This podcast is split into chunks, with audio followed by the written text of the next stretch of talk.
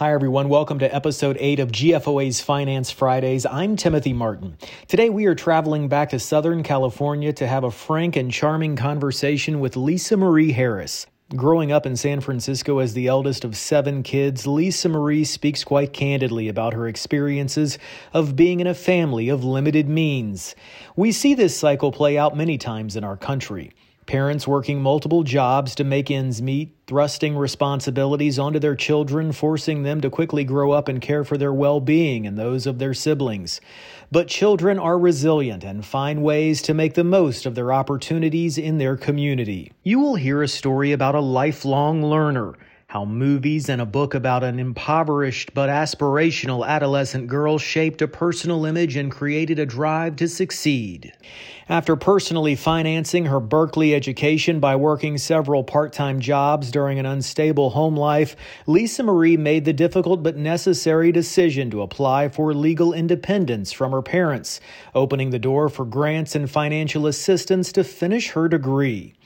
A Sloan Fellowship created to encourage minorities to pursue a job in government services led her to graduate at the University of Michigan, where her hard work earned her a tuition free degree in public policy. Her professional career has spanned lengthy stops at the EPA, San Francisco Airport Authority, and her current position as Director of Finance with the San Diego Water Authority. She speaks quite openly about the challenge of being a woman in the workplace, having to prove oneself as well as the difficulty of balancing career and motherhood in a time when society viewed both to be in opposition of one another. Don't get me wrong, our conversation isn't always serious. Throughout the hour, she made us laugh several times with her warmth and humor. We thoroughly enjoyed our time with her, and we know you will as well. So Lisa Marie, you obviously, you know, grew up uh, in San Francisco from a big family as well. Um, kind of talk about that for us, if you could. Sure. Well, I was the oldest of seven kids. Um, and um, obviously, being the oldest, you grow up being more responsible, more responsibilities. And I think it obviously shaped who I am today. It made it very easy, or not easy, but it was a natural transition for me to take leadership roles in my career. And because I had opportunity to have a master's and a bachelor's degree, you you you start off at a higher level in your career because you have those degrees. And so I started out at the EPA, leading um, teams going on to be the CFO of San Francisco Airport shortly thereafter. But I think the skills that you learn from being the oldest, because you have to be accountable, you have to be responsible. I had to help take care of my siblings. My parents both worked uh, days so that by the time I got home, they could work at night. And so that helped with the daycare situation. And so I had a lot of responsibility early on but it was good. I mean, I, I have no regrets or or anything about that. I think it helped shape who I am today, and I'm very blessed for that opportunity and that experience. I mean, I didn't get to participate in high school functions like volleyball. I really wanted to play volleyball, but um, I never got to do those extracurricular activities.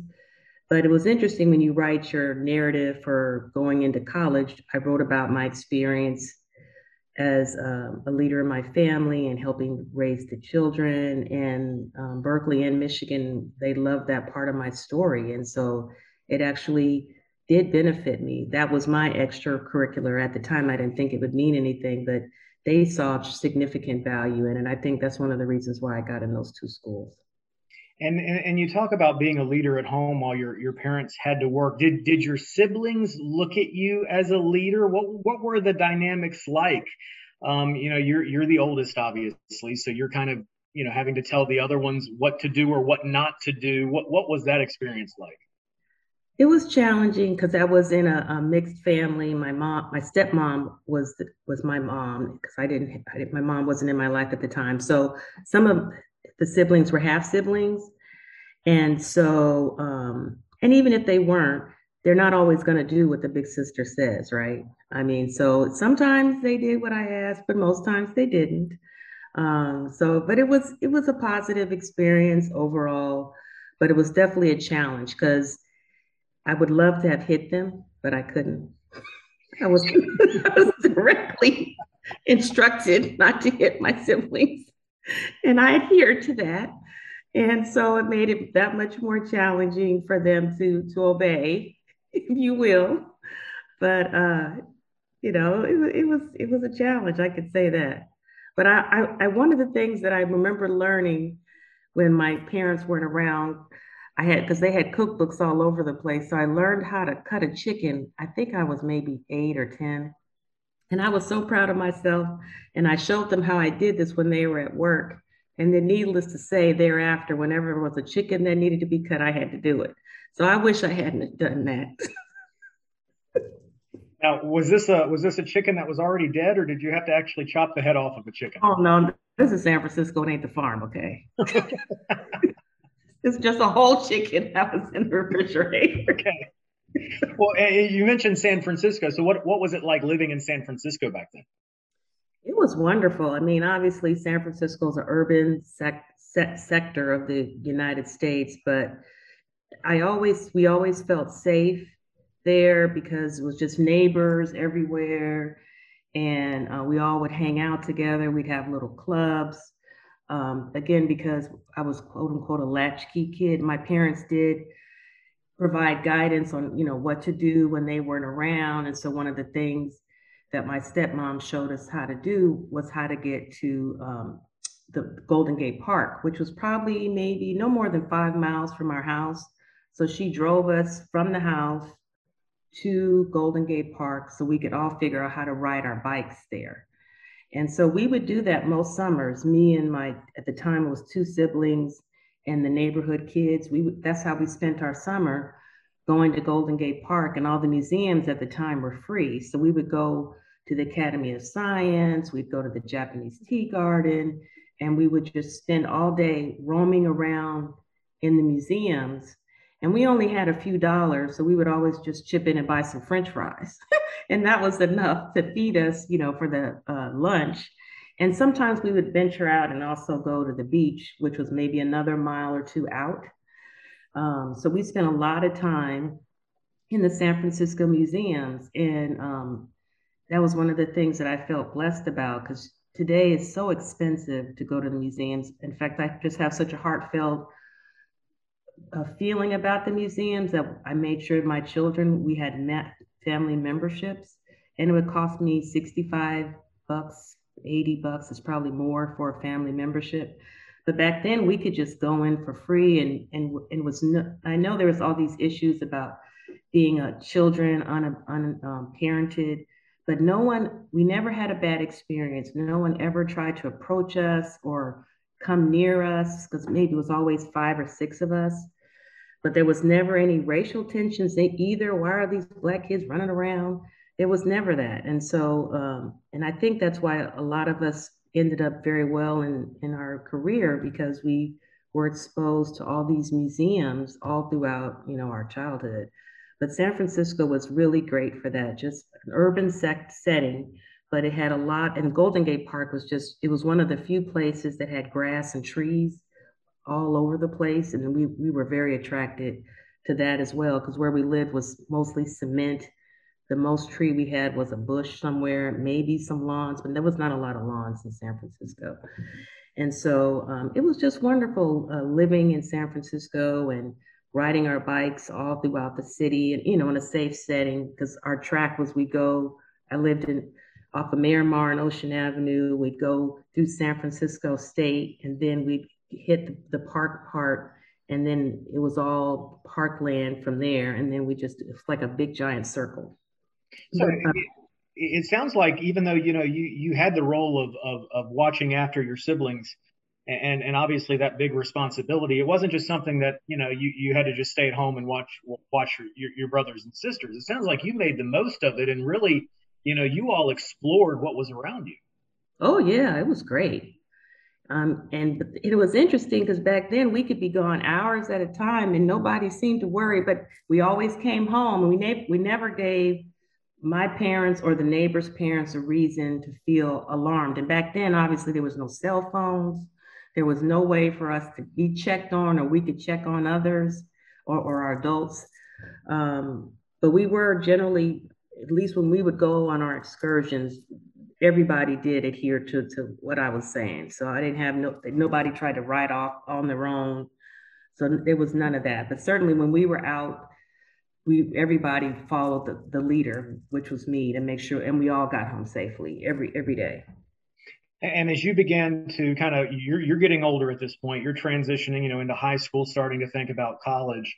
Uh, you you know, your workload as a high school student, I'm sure, is, more um, than than it was, and you're starting to really think about your future. Were, were there challenges? How did you balance, you know, education, high school education, and, and looking at college with with what you had to do at home? Um, I think at that point I was already used to juggling the, re- the responsibilities and, and also that my siblings were a little older as well. So that helped that they weren't babies by the time I was in high school. I think the youngest at that time was probably uh, 10. So sh- she wasn't a baby. And so that that helped. And actually by the time I was in high school, I was working um, not every day, obviously, but just a couple of days a week to, to make some extra pocket money for school clothes. And I really enjoyed uh, working, and that got me outside of the house. So that was the one thing I didn't get to do extracurricular, but I got to do, I got to work, especially during the summer. My grandmother owned a convalescent hospital, and so I was a nurse's aide for I think one or two summers. And um, the one thing I learned was that I didn't want to wear white and I didn't want to work in a hospital. And that was a really good experience because my aunts and my grandmother and even my stepmom, they were all registered nurses, they were all RNs. And so their hope was either I'd be an RN or a doctor. But I said, I ain't doing that. I want to wear professional clothes like I do today. so, and so I was, just, and, and so after the, by the third summer, I got to work at Baskin Robbins. I was so happy all I had to do was scoop ice cream. And so believe me, if you've ever worked in a convalescent hospital where you have to take care of older people and you have to help them go to the bathroom, it was awful. I know it's a noble position, and I, I thank God for all of our hospital workers, but I wasn't one of them. But to answer your question, um, that did help that I was able to um, do some work um, outside of the house and that was the time I got to again explore the world and explore what I didn't or didn't want to do. Because I probably could have easily, not easily, it would have been hard, but I could have gotten a medical school and probably graduated. Um, but I'm glad I didn't pursue that at all. I'm glad I knew exactly what I wanted to do outside. I mean, I knew I didn't want to do that. And that's half the battle, right? Not knowing knowing what you don't want to do. And so that was a high point of just exploring life and exploring what I wanted to do and and you talk about jobs making some extra money to to certainly you know help around the house and help buy you things.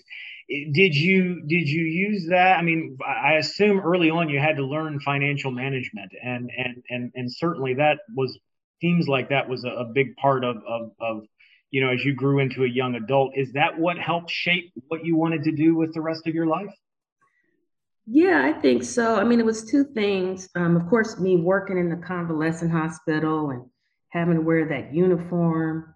And then one of the most striking, and I still remember this today, and I, I might have been even before I started working in high school, but my dad took me to pay the insurance. See, back then you had to pay everything in person or you had to put it in the mail. And I remember seeing this beautiful Black woman who had this beautiful suit on, and her hair and her makeup was perfect. And I said, I don't know what she's doing, but that's how I want to look. And that shaped me. And then when I got my job, uh, my first job, my father helped me open up a savings account. And he said, This is what you you put your money, your paycheck, whatever you don't spend, put it in your savings account.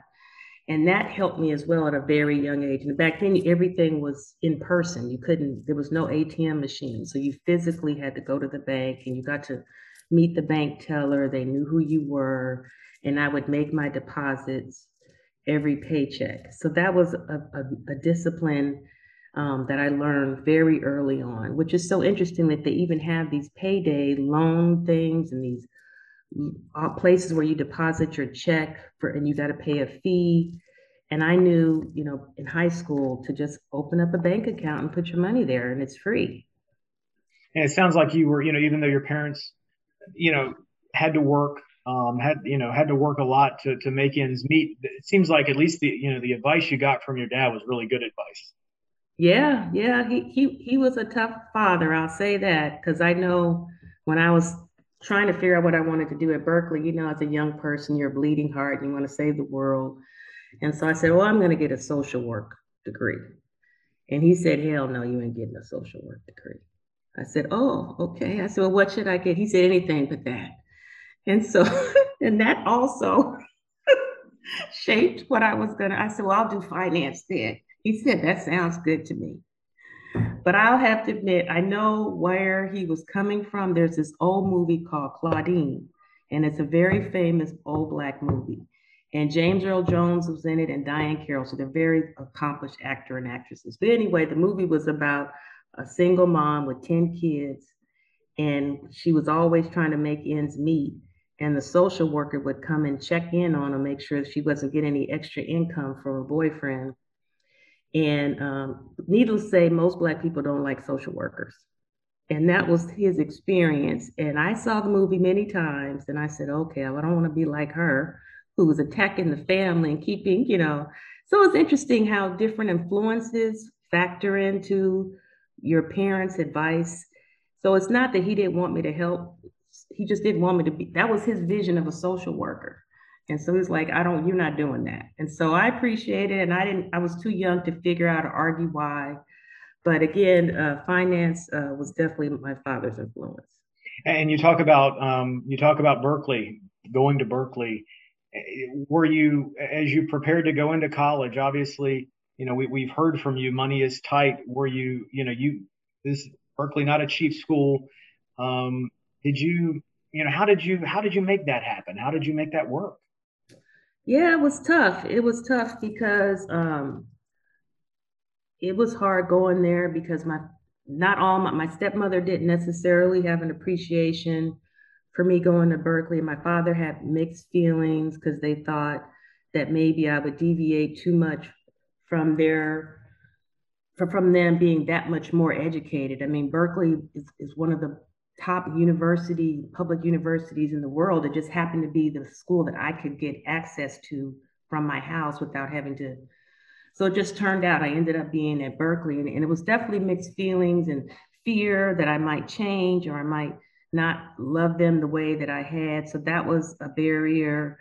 And then the money factor, my father couldn't, regardless of the cost, it, there was no way he was going to contribute um, to my college education. He thought he was, and then when the bills came, he realized he couldn't.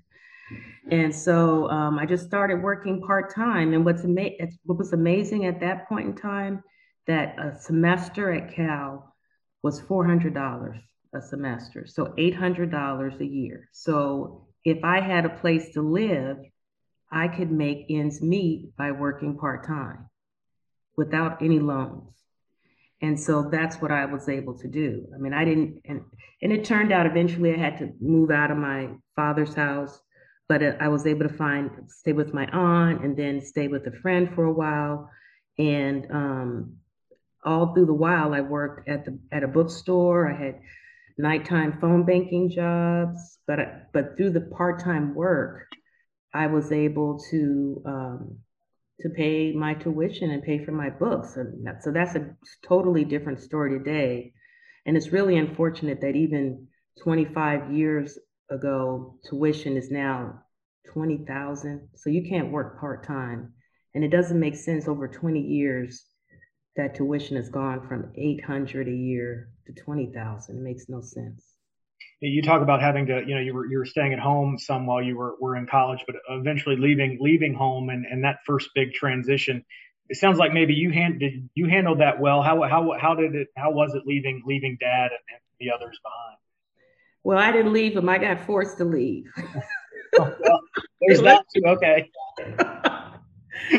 yeah, my father, you know, him and his him and my stepmother would come and go with their relationship. And the last time they broke up, and when they got back together, she was like, "I don't want Lisa Marie in the house. I don't want my other sister." So we had to find somewhere else to live, and um, we moved. My aunt allowed us to live there for a while, and just didn't work out, and so I had to find somewhere else. And so I ended up moving in with my boyfriend's grandmother. So I was just so thankful that um, they let me live there and I only had to pay, you know, a nominal amount because they knew I was trying to get through college. And of course, I ended up marrying this man. So um, it all that worked out well too. But it, it was a challenge. I mean, I felt like I was homeless for a moment in time, but um, under no circumstances was I going to quit Berkeley. And I guess that brings me to another uh, influential factor when I was, I think, I, I, I, read books, I read all the time. And that was one of the things I, I, think that gave me comfort and peace through all the chaos of my early childhood. But one book that had an impression on me the most was a book called, a tr- I think, A Tree Grows in Brooklyn. And uh, it turned out during all this moment in time, we lived on Brooklyn Avenue. and um, in the story, the mom was battling with the daughter because she really wanted to go to college and she couldn't afford it. And for whatever reason, the mom won out and the girl didn't go to college. And I vowed to myself that is never going to happen to me. And so, for whatever reason, I had this compelling just belief in my in my system that I was going once I got into Berkeley, I was going to graduate, and it didn't matter the challenges that I was going to see, I was going to get through it. And in spite of, because when I first got in, or the first semester, I had to, I moved twice. I didn't have my tuition paid for because I didn't know I had to pay for it. And I was on probation because I didn't have books that I needed to, to pass classes. Um, but um, I got off, I got, got to live with my boyfriend's grandmother and then everything just started settling down. And then I knew what I had to develop a plan and a strategy, and I knew I had to pay for things. And um, so then I started paying all my bills. And um, by the third year, I applied for um, independence. And it's really hard to to claim to, to, justify that you're independent from your parents right? Because most parents especially if you've gotten in a university are there to support you.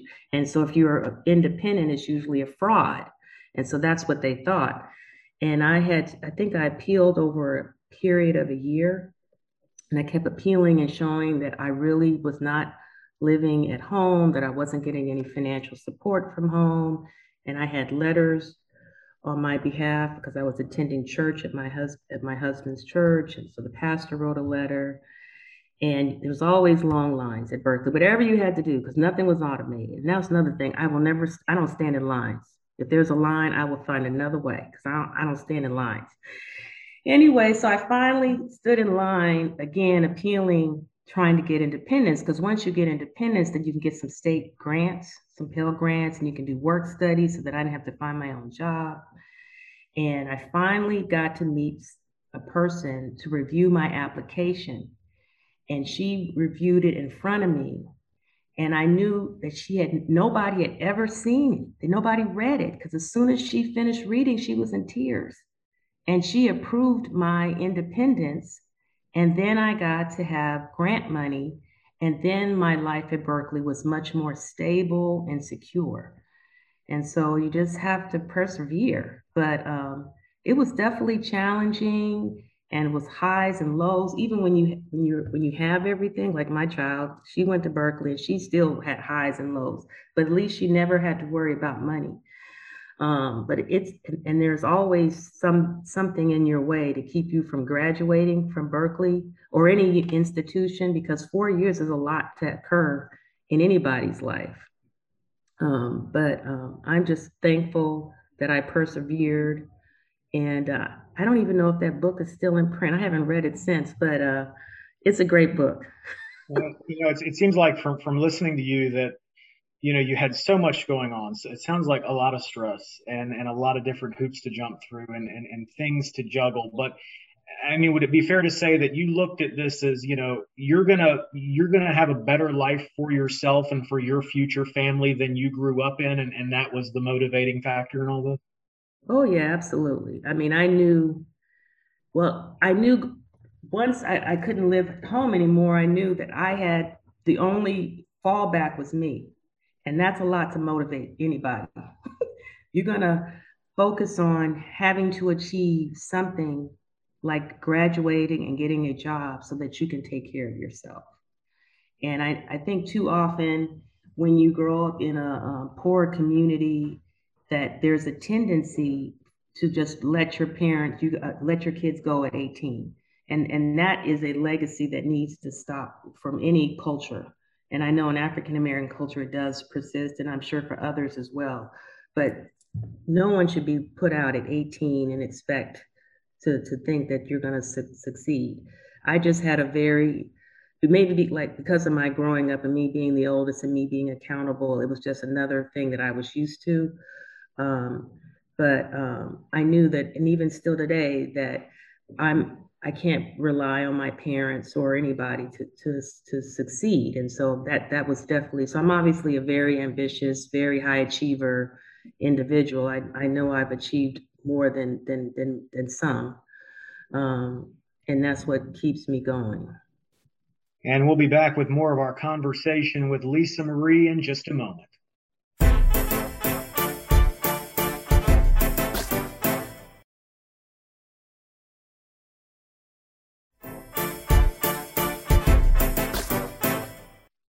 Back with Lisa Marie. So, life in college, we've we've heard some of the stories and some of the struggles of having to pay for things. And as that as that starts to wind down, and you start to actually see the kind of see the the horizon of it coming to an end, or and and and you're moving on, and you're starting to think about what's with your life because you know college is over. You've had these part time jobs to make make make ends meet, pay the tuition, and all of those things uh, it's time to start, I guess, focusing on, you know, what do I want to do? Or had you already had you already decided that in your mind? No, I mean that was the great thing about working. Um, not only my my my childhood experience of being a nurse's aide and not knowing what I wanted to do, by continuing to do various summer jobs or working part time, it explored. I explored the kind of talent that I had um, and the kind of skills that I had and one of the, the best jobs I had at Cal, I worked in what's what the time was called student advising. And so it was a, um, a, a, a, pro, a, program at the university that number number one they did was they kept letters of recommendation from professors and mostly medical students and law school students used that service because they needed those letters as a part of their application package so we would manage all of the letters of recommendation. That we would also offer counseling services for all the students who are trying to figure out their graduate school or their work life after. So I was exposed to this on a regular basis because that's where I worked. And also at student advising, all the different programs for graduate school, funding graduate school, all came through there as advertisements. So I got to see them all that I was flush with just having to manage it, file it, and of course we would read it too, and we would all talk about it. And uh, I know there was the Consortium for Business School, which helped minorities get paid for business school, but business school you needed at least two years of experience, and and I needed to do something as soon as I finished Berkeley. And so one of the programs that came through was the uh, Sloan P, the Sloan Fellowship for Public Policy, and essentially it is a ten, it was a 10 year program. The program, I was the last cohort of the 10 year program. And essentially you apply to the program. If you get in, you go to summer, you go to a summer program and there was like 10 schools that allowed, once you got in, you had to spend a summer there. So I, I chose Berkeley. I got into the Berkeley summer program and they paid for housing and the program. And upon successful completion of the program, you still had to apply and you only had 10 schools and you had to apply on your own right. All they knew was that you had a year of funding if you got in. And so I applied to the, I think not all 10, but five or six of them. And, uh, and oh, by the way, the goal of the program was to encourage minorities to consider government service. Because if you because there weren't enough minorities in leadership in government, according to the Sloan Foundation.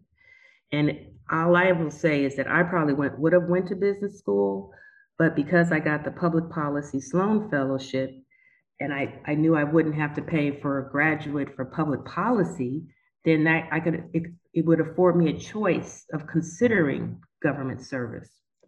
And so I got into Michigan, and Michigan was one of the two schools that, because um, Sloan Foundation only paid for one year, but Michigan matched it. I think there was only one other school at the time that matched the, the second year.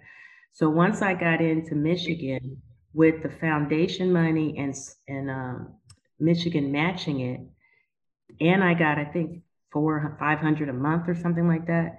Anyway, so I was set.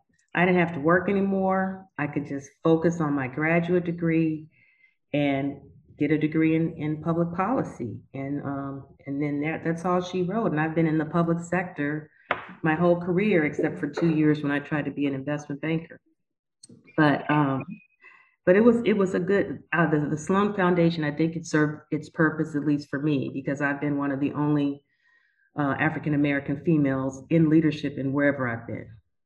And in between um, undergraduate and graduate school, you you were had an internship at a city manager's office in Richmond, California. And then after you finished after you finished your graduate degree, you went, I guess, for your first real real professional job at, at the EPA, right?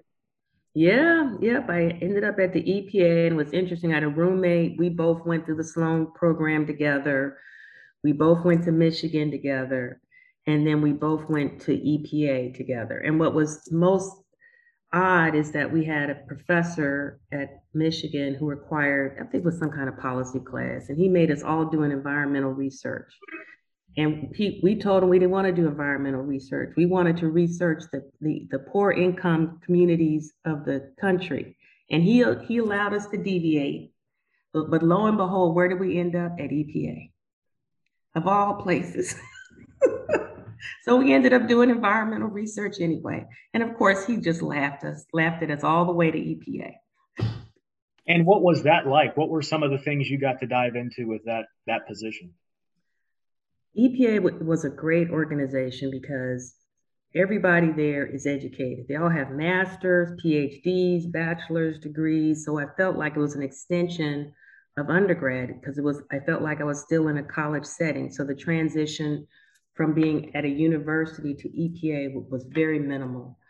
And the EP, the people of EPA, they're so dedicated and they care so much about the environment. I've never seen folks care so much about just very minutia from my perspective at the time about um, environmental issues. And so I started out in the toxics department and the goal of the toxics department, you have to um, all regulations have to meet a cost benefit test. It just has to be done. Benefits don't have to exceed costs. But there was a regulation as a part of the toxics regs that said benefits had to exceed costs, which meant almost no regulation through the toxic department went through because it was so such a burden. But essentially, there's a team of economists that do that work. And so that was the task that I had to perform was to do benefit cost analysis to support our regulations. And at the time I was there, there was a lot of frustration that we couldn't get any um, um, regs passed. So then they started this process of negotiating with companies instead of having to actually regulate them, but have them sit at the table and negotiate with you. And they found that the staff that did the economic work was more social, more socially and professionally balanced because a lot of the engineers and the PhDs, they were so focused on their research that they couldn't, they didn't have really the, the skill set, for example, to negotiate with the CEO of a company. And I remember one of the first negotiations I had, I was we were negotiating to get rid of chlorethane, which is a chemical that was used to uh, blow um, air into foam and it was causing cancer. And I remember I had to negotiate with the CEO of the company to, st- to figure out a, a different way of building this foam without this chemical. And um, EPA was so, I don't know, that maybe we didn't have enough staff, but I was put in a room by myself, and I think I was 25, and it was these two old white people. and they looked at me like, Do you belong here? And I didn't say nothing, but I said, I wonder if I belong here too. But you know, I I went, I, I negotiated, and then after the first meeting, they knew I was going to be the only one, and we ended up um, with a, a, a, resolution, and they changed the chemical, and we the EPA won. We didn't have to regulate them because we weren't probably going to be successful at it. But at the end of the day, the company changed the, the, the chemical on a voluntary basis, and so that was just an amazing experience to as a young person to to be given so much responsibility but at the same time i, I came through and, and i was successful. And I, and I and i won an award for it too.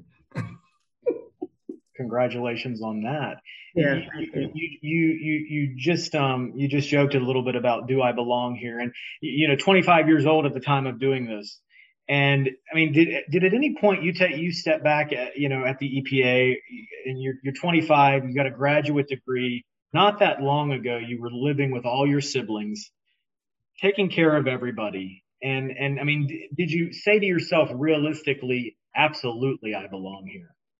Oh yeah, I was just joking. I, I absolutely, absolutely. And I've been able, uh, and that's one of the joys I take throughout my career just proving people wrong. Because as soon as I open my mouth, they realize, okay, she knows what she's doing. But there's always doubts. and did your did your dad see that you know after these accomplishments of, of graduate school and, and and your first big job at the EPA that you know she did it? My daughter oh, did. Yeah.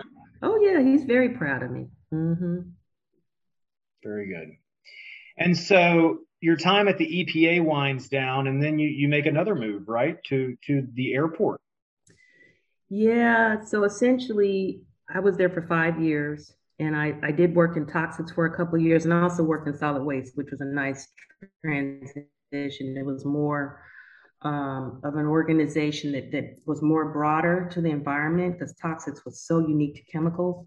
But solid waste, I got to learn about um, cement kilns that produce power that also create a waste and trying to work with cement kilns and, and uh, incinerators. And I got to travel all over the country looking at cement kilns and incinerators and how to change how they pr- pr- produce work.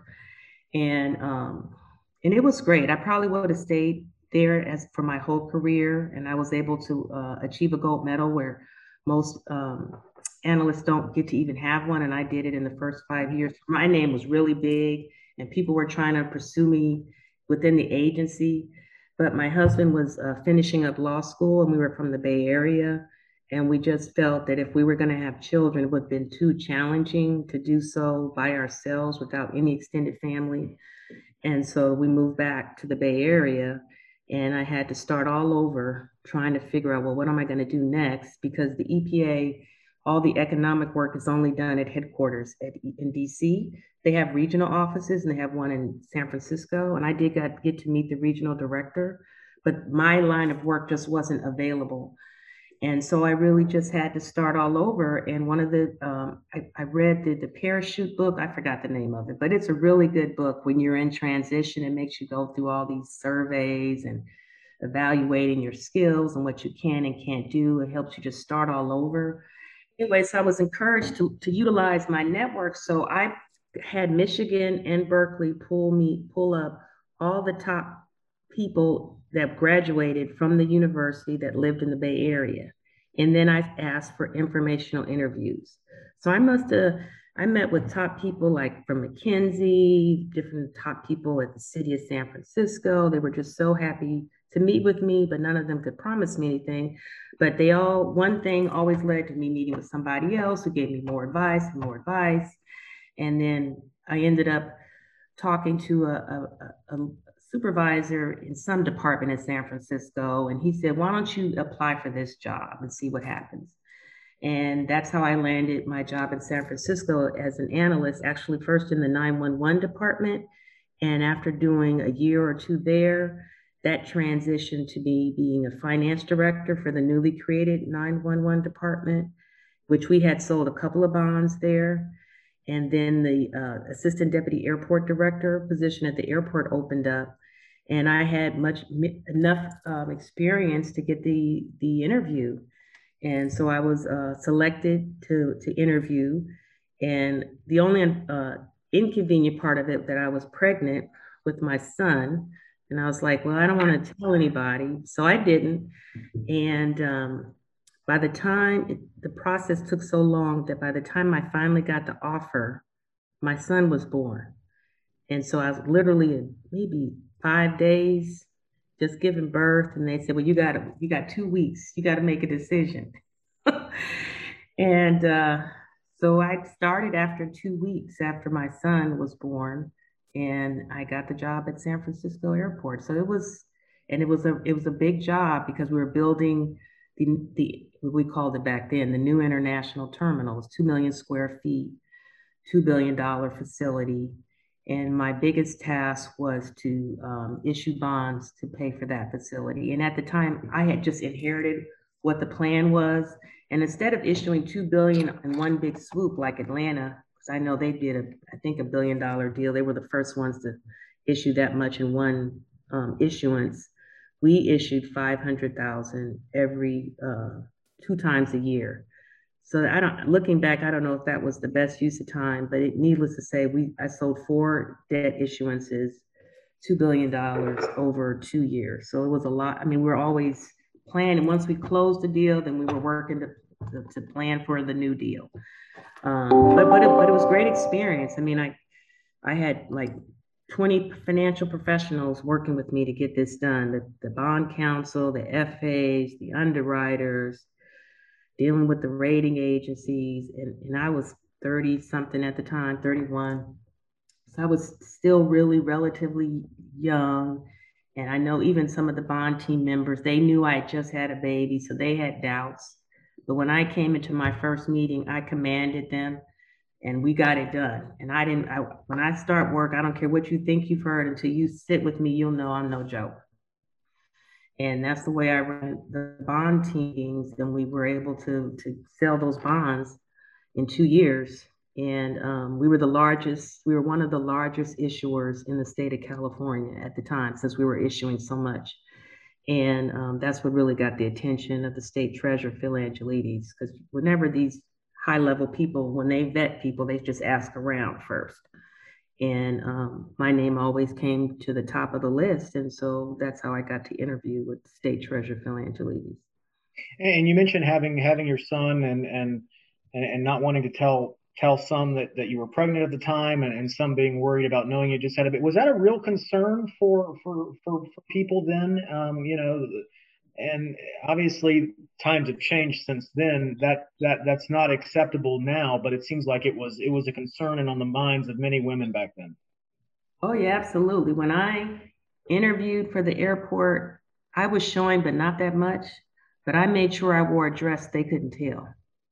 So i don't know if it was maybe something that they really could do to not give me the job but i certainly didn't want to take that chance. It just maybe I don't know what the rules were back then, but it was certainly something that I was very, very concerned about that I couldn't just um, uh, offer that information. And it was really interesting too when I for the interview, um, since my son was just born, um, I needed to have him go to the interview with us. And so me and my husband, and he brought my daughter too. So we did was a family affair. And I told him, stay in the car. Don't, it's only should only take 20, 30 minutes. Let me get this done. Stay in the car. And I even I said this part too, a, a women's bonfire or women's forum, and they just love the story. But anyway, news short story. Um, when I got out of the interview, he was in the lobby with the baby. And then when I looked through the window, my daughter was running around talking to everybody. And I'm like, oh shit, we got to get the hell out of here. uh, you know, I think we, we talked earlier about the I did it moment. And, and yeah. I also have to, you know, have to think hearing this now and, and, you know, you know, you, you had that you had that job at the EPA and everything was you know great. And then then the transition comes And based on you know the childhood, it seems like you also had to be thinking at, at times, nothing is nothing comes easy to me. Oh no, not at all. And I didn't think I was really gonna get that job because my daughter, she literally was going around playing with people. And then my son husband's walked with his baby crying all over the place. I'm like, oh Jesus. But uh I got the job. So I was very happy. And it, that was really to me a job that I broke the glass ceiling, where that was the first job I made over a hundred thousand dollars and I really felt like, wow, I got the, I got it done. It was, it was, and and then even though once I got it, it was so much work um, to to not only prove everybody, but just to get the job done. At the time, the mayor was Willie Brown. John Martin was the airport director. They were very important people trying to get this incredible facility um, completed on time and on budget. And I was at the helm of that. Um, but um, I was very well educated. I had a good experience, and not to um, to belittle public finance, but I will tell you that the economic and the complex analytical work I had to do at the EPA was much more harder, and that made the, the analytical work for being a finance director was a, was much easier. So at least the analytical part was was easier, and that made my job that much more easier in spite of the complexity. And so from there, you work uh, state of California treasurer. It was like uh, I believe from 01 to 05. Then you went to the county of, of San Diego for for quite a bit. Uh, talk about that and, and where, or, or maybe it had already happened. Where when did GFOA kind of get on your radar? It it got on my radar when I worked for the state treasurer's office, because at the time I was the executive director for the California Debt Investment Advisory Commission. And it's a great commission for state of California. And we and it's funded by the, the bond issuances. So I think because of the way it's funded, it should always be an infrastructure of California. But it's an organization that provides training in public finance. And it also has many forums, um, as well as conferences, and it and it also does research on public and investments. Again, I got much more exposure to debt and investments because we also serve as the clearinghouse. All debt issued has to go through uh, the CDAC, as well as all investment policies have to go to CDAC. And from that information, we're able to do research that might be really important for the day. And also at the time, the state treasurer, Phil Angelides, was running for governor in the last two years of my um, time there. So it, it made it the job that much more high profile. And he asked me to develop a strategy to, to just get give more exposure to CDAC. And so one of the strategies I developed was to partner with all the various organizations. So like the, Tre- the California Treasurers Association, the California Finance Association, I negotiated with the CEO and asked if we could have a, a time slot in your conference.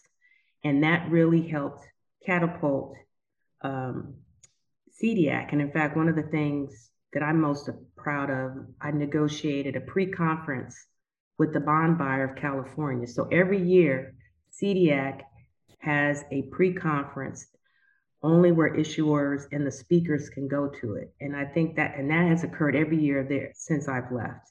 And that's really also what raised the profile of CDAC, but also helped raise the profile of the treasurer. So he, he was very happy about that. And, and, and I'm, I'm very happy about the legacy that I left with CDAC. But um, needless to say, from that experience, I also was, I, I started attending all the GFOA debt committees and then I tried to negotiate. Well, I applied for the debt, um, the, the debt committee, and um, it was interesting at the time. I still was learning about GFOA and how influential it was or wasn't. And I remember by being on the debt committee, you all these important, um, high-profile folks that are in that industry, from the bond lawyers to the the regulators. And I remember having breakfast with the SEC regulator that would come. They, every year there's a new, or not every year, but every so often there's a new one. And I remember one of the things she told, because I said, well, is GFOA really influential in this industry? And she said, absolutely. That's one organization you need to be a part of. And coming from her, I really heard it. And then from then on, I shortly thereafter, I was on the debt committee. And when I rolled off, I was on the investment committee. I was the chair of the Black Caucus. I mean, once I'm in, I'm all in. And then I ended up being the executive uh, on the board. And now I'm a past executive board member. I encourage all my staff, if not um, at a minimum, be a member. But I encourage them to also not seek membership, but to seek leadership so that they can influence the organization that they're in.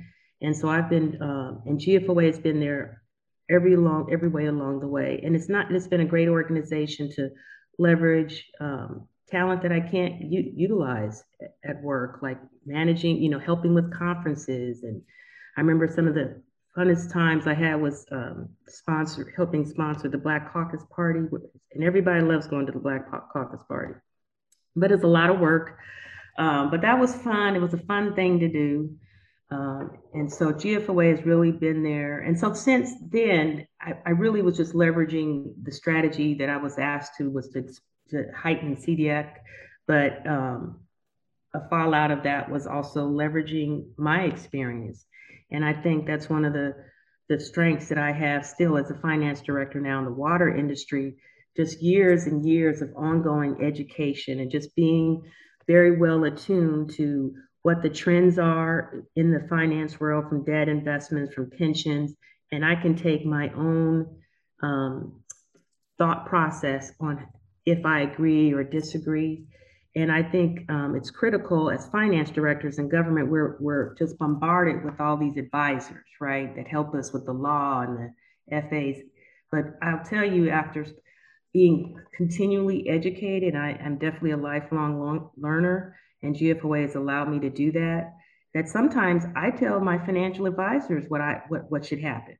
And then they process it and think about it, and, and then they agree with me. It's, there's no reason that you should be relying solely on any professional or consultant. You should also have your own thoughts and beliefs about a particular issue.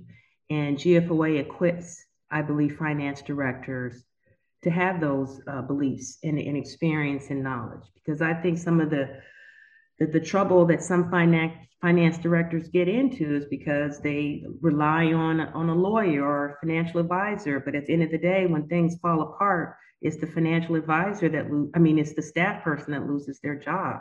You still have because you're still going to be held accountable, even if uh, a financial advisor or a lawyer told you to do something.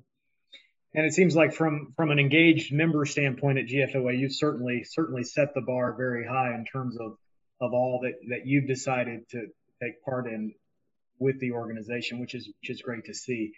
As we wrap up the interview, obviously, um, let's kind of fast forward to, to present time, 2014 to now. You you, you briefly mentioned it, uh, the San Diego County Water Authority. That's where you're at. You've been there for quite a while. What's that experience been like, and, and what's the future hold for you?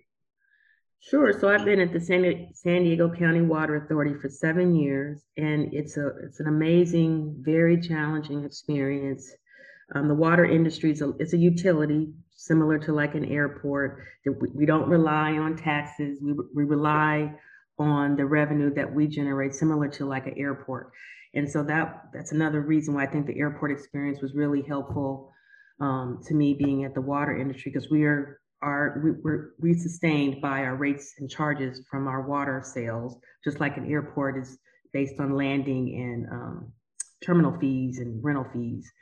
And so, as a finance director, it makes your job that much more complex because you're not just dependent on some tax revenue. No, you actually have to generate the revenue for your organization. And so that that's been fascinating. And, and water is so complex. I, I mean, the airports are complex too, but water, especially in San Diego, where basically without the San Diego Water Authority, there would not be any water here. I mean, we are essentially a desert.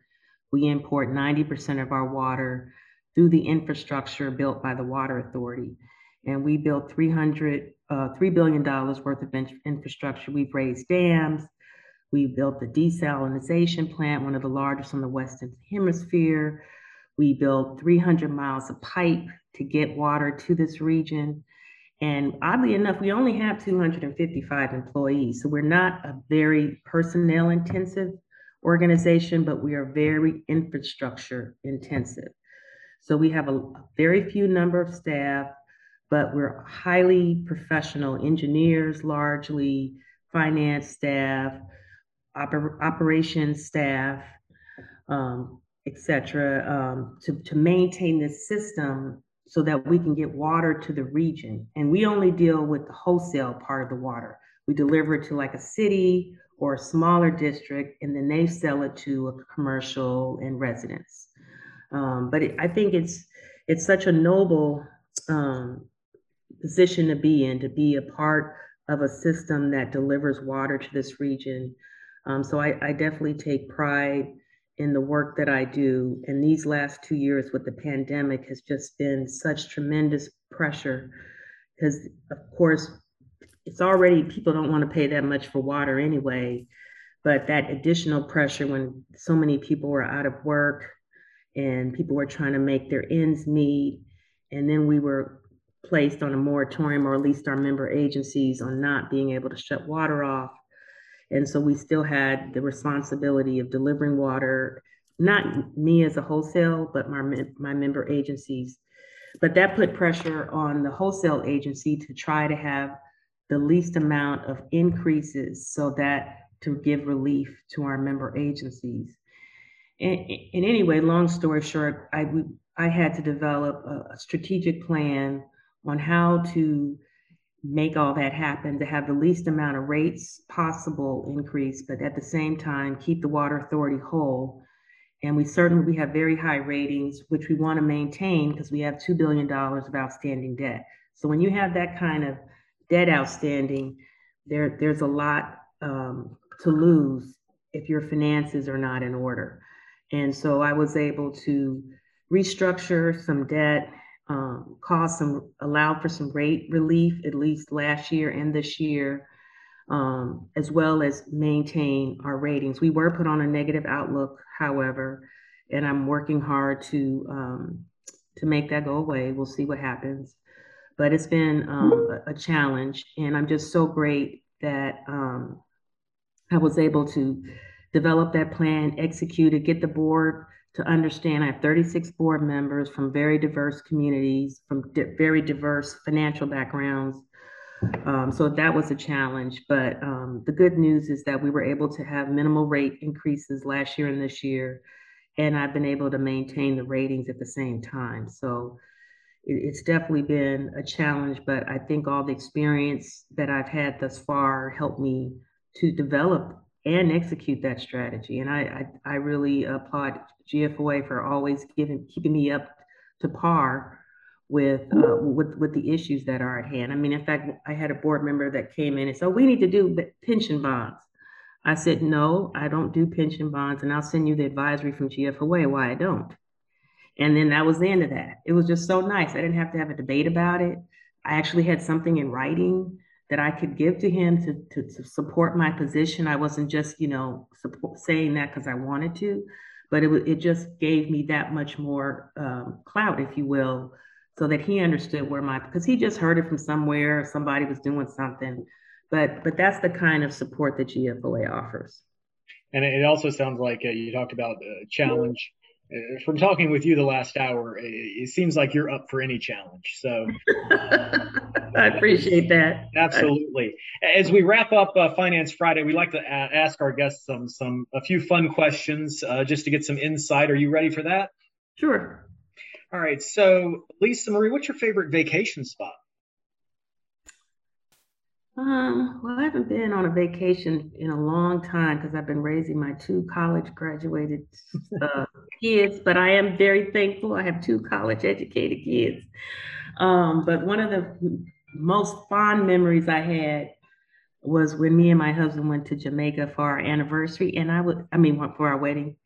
And so I was telling him, I think we, I'd like to go back to Jamaica. So that's one of the things I would like to do. What is your biggest pet peeve? Biggest pet peeve. That's a good question. You got to give me an example, sorry, because I've been talking too long. well, you know, somebody, uh, t- you know, tapping their fingers. Here's an example: phone ringing in the background when you're trying to do an interview. good one. That's a good one. Um, I guess a pet peeve of mine is when somebody asks me to ask me a question and they know the answer if they just spend five minutes to look for it themselves. I'll be interested to hear this one. What's the first car you owned? Oh, that's a good question. My first car was a red Beretta. It was a really nice car. And right. I got and I saved for it when I was just about to go to Michigan. In fact, I didn't get my my license until I was 25 because I was in a car accident when I was trying to do uh, car education. You know, we made all the 16 year olds do that, and I'm like, I ain't driving in a while, which I didn't. But after I finally got my driver's license and I saved for it, I wanted a shiny red car, and that's what it was. There you go. And final question What's a bucket list item that you'd like to accomplish? Bucket list. Well, my goal is to sit on a corporate board.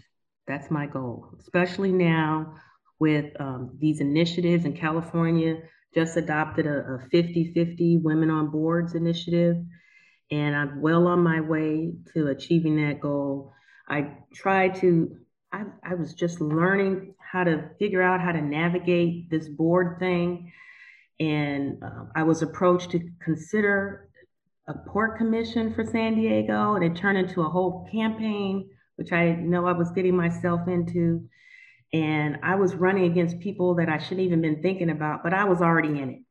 Needless to say, I didn't get it. However, it raised my profile exponentially and shortly thereafter, the mayor of San Diego appointed me to the city's retirement system. So that was that's actually even better because I know all about I don't know I know a lot about pensions because I was sat as an alter, alternate for seven years when I worked for the county treasurer's office. So this is definitely a win-win. So now I'm serving on the board for the retirement system for four years, and it's a very prestigious opportunity. And I'm looking forward to uh, completing my term and through that, through this achievement, I'm hoping I can leverage that to actually sit on a corporate board. And that's my retirement plan because I know I'm still going to have to work because I took out loans for my children's college education. And so I, I need to retire, but I need to still make money. And so that's my goal. All right, very good. Well, Lisa Marie, thank you for talking with us and, and, and giving us so much insight into your life. Uh, fascinating story. We really appreciate it. And, and thank you for listening. We'll talk again on the next Finance Friday. You've been listening to Finance Fridays, a GFOA production. This podcast was produced by Dan Zielinski. Our conversation was hosted by Timothy Martin. The original theme music for Finance Fridays was composed by David Cronister. If you like what you heard, be sure to subscribe, rate, and review your experience. New episodes will release on Fridays. I'm Chris Morrill, the Executive Director of GFOA. We appreciate you joining us.